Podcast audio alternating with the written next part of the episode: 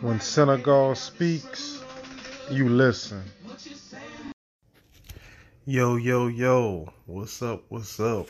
Welcome to the podcast. Senegal Speaks once again. Reading from the book. We're trying to finish it up. We're almost there, people. So just bear with me. The next one is entitled, Where is Mecca?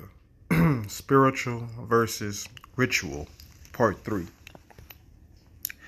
Where is Mecca? What is Mecca? Why is Mecca important? Where is the true East? What is pilgrimage? Why do Muslims make the pilgrimage to the holy city of Mecca? What does this signify? These are very good questions. There are even better questions for those who are ready to transcend ritual and on into the spiritual. Listen, it is time that we reason with one another on this subject because we are trying to grow in our intelligence today. To be quite blunt and to the point, we could spend all the money that we don't have to travel to the so-called used-to-be holy lands if we wanted to. Yes, we could run through the hot desert sun making circuits around a big black box made of stone if we wanted to.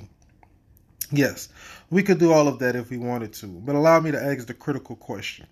After we have done all of that, what have we really done? What have we really accomplished? Well, what? Nothing really. We haven't accomplished anything but a big elaborate ritual for the sake of some symbolic tradition. Even after all that, we still have yet to make the real pilgrimage. It is time for us to arise into a higher realm of consciousness. Our thinking must grow if we are to grow. Thinkers is what we want to become, not just blind doers. But where is Mecca? Where is Mecca? Look at the condition of our people. Be real. You know that we can't go to no brother living hard on the streets and say to him that in order to be a Muslim, he has to have a lifetime goal of making a pilgrimage to the geographical city of Mecca so that he can run around a big black box in the hot desert sun.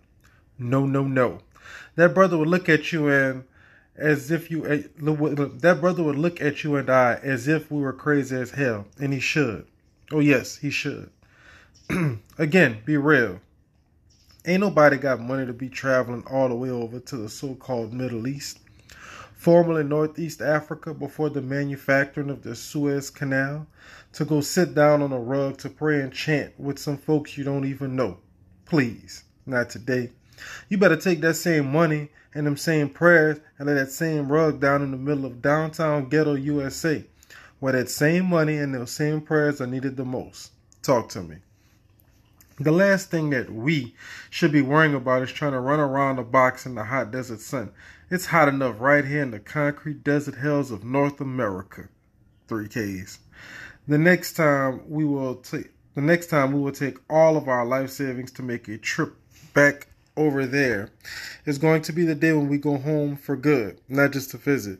And we will not be returning to run around in the sand either, but rather to righteously build, erect, and establish a civilization, a nation, the kingdom of God on earth, even as it is in a state of heaven. Yes. Look, we need not even waste time on the subject matter. Human conscience is evolving on this planet today. This is spiritual versus ritual. Don't get foolishly caught up in the misunderstanding of all these customs, traditions, and rituals. We want the root of truth. All rituals are just simply signs and symbols of something that occurs within the heart and mind of a spiritual person. Take it or let it alone.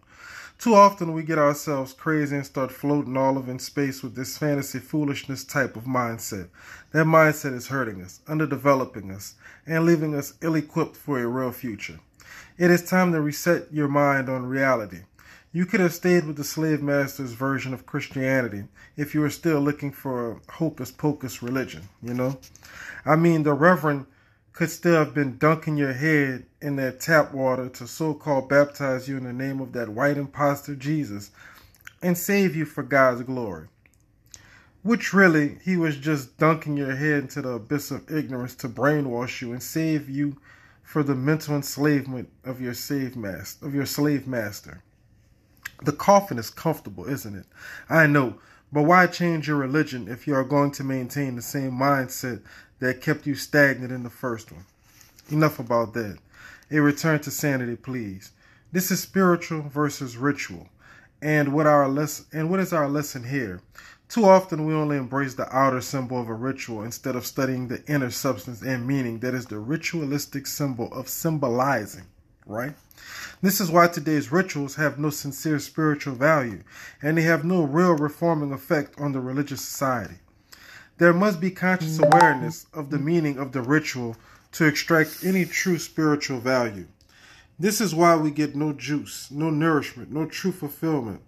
All that we get is the emotional elation of the idea of having completed the particular mechanics of the religious ritual. Ego gratification of your conscience. But where is God in this equation? This is you elating yourself. But where is God in this? But you don't want to hear this. Now do you? The power of the spiritual must be extracted from the ritual, or else you have nothing. How can a piece of fruit nourish its possessor if its possessor refuses to peel back its skin?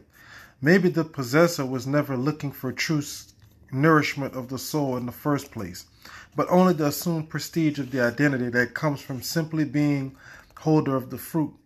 Thus he is satisfied with the mere possession, feeding his vanity as his soul shrinks. Mecca is what we need, and Mecca is where we need to go. Mecca, yet, will never actually get there. By the pet, the most would have you travel. No. Could we ever imagine that maybe the true West is the exterior, outer, material world, and maybe the true East is the interior, inner, spiritual world? Turn toward the East. Maybe within the true East is Mecca. Maybe Mecca is a pure and righteous mind state, holy city state, and within the holy lands of Mecca is the Kaaba, or the house of God. I'm sorry if I said that wrong. Or the soul of God, or the throne of God. Maybe. Is it possible that Kaaba is the brain, mind, and within the Kaaba is the spiritual center? Or maybe even the spiritual center of the black stone is the pineal gland saturated with black neuromelanin, which allows a person to see or perceive the true heavens and true reality of the living God. Is that possible? Possibly.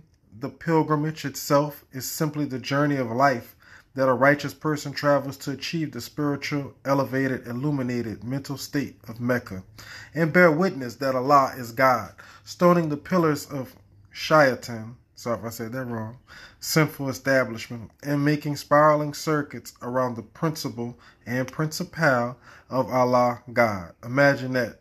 Could that be? Could that actually be its significance? I heard it said that Brother Messenger Elijah Muhammad used to teach that no devils could go to the holy city of Mecca. What could he have meant by that? He could not have been talking about going to that geographical location called Mecca and the so-called Middle East, could he? Just maybe he was talking about the fact that most devilish type Caucasian people have a non-spiritual mind state that prevents them from ascending into the Mecca state of mind. Maybe that meant neurologically they have over calcified or dormant pineal glands that are non-functional because of the Caucasian's personal general lack of ability to produce complex melanin molecules, therefore creating a biological obstacle in the ability to receive and perceive certain vibratory realities of energies, in addition to and as a result of their historically perpetual evil state of mind and behavior that has been socialized into their culture, being inbred over generations of history from the beginning, that they may not be equipped or qualified to experience the same spiritual revelations as the original people without that necessary quality of chemical hormones needed, deriving from the key chemical of carbon required to receive the illuminating spiritual sunlight that reproduces and transforms itself into a strong magnetic gravitational pull of electrical, magnetical, spiritual energy, divinely animating the material bodies of those who are in submission to the will of the universal law, or Allah, by nature. Because of their biochemical abundance of the above said, in concert with a righteous mind state, mind state. Maybe he meant something like that, you think? Maybe. I don't know. Or maybe it just simply meant that anybody of any color with an unrighteous heart and a wicked thinking mind could never grow up to recognize the divinity within their own selves and others. Maybe that is what he meant. Maybe he meant all of that together at the same time when he taught that no devil could ever go to Mecca. Maybe. Now, what is this spiritual in the ritual? Tell me, black man and black woman, where is Mecca? And what is the pilgrimage? The pilgrimage is a pathway to your soul. Mecca is your mind. The Kaaba, your soul. The pilgrimage, your pathway there, your journey to life. This is the spiritual within ritual. Making complete your pilgrimage. Mecca is what we all need. Mecca is where we all need to go. Where is Mecca? There is Mecca. Your pilgrimage began the day you journeyed out of your mother's womb in search of you, the harmony with God. Okay. Now that was kind of deep. The poet used a lot of verbs and identifying adjectives to describe what he was saying. I'm not Muslim. I know a few people that are. You choose your religion. You know, everybody has their own thing. But I think to say that Mecca, basically what he was saying is Mecca's, you don't have to travel to go on a pilgrimage to Mecca. Mecca, much like God, is in your heart. That's how I would illustrate it. As far as if white people can't see Allah or any of that, I don't know about all of that. That's, once again, that's the poet's words. That's how he or she feels. And that's it. Like I said, the thing I took from it was Mecca or any holy city where you feel at peace at, is what I take it as, is in your heart rather than a destination on a map. But very insightful, very insightful. Y'all should go out and check that out again. It was a lot of colorful words, to say the least. But that'll wrap up this episode. Once again, thank you for tuning in. Man, I just love the love. And if you can, if you're able, feel free to hit that Cash App, Michael Senegal. Appreciate the love.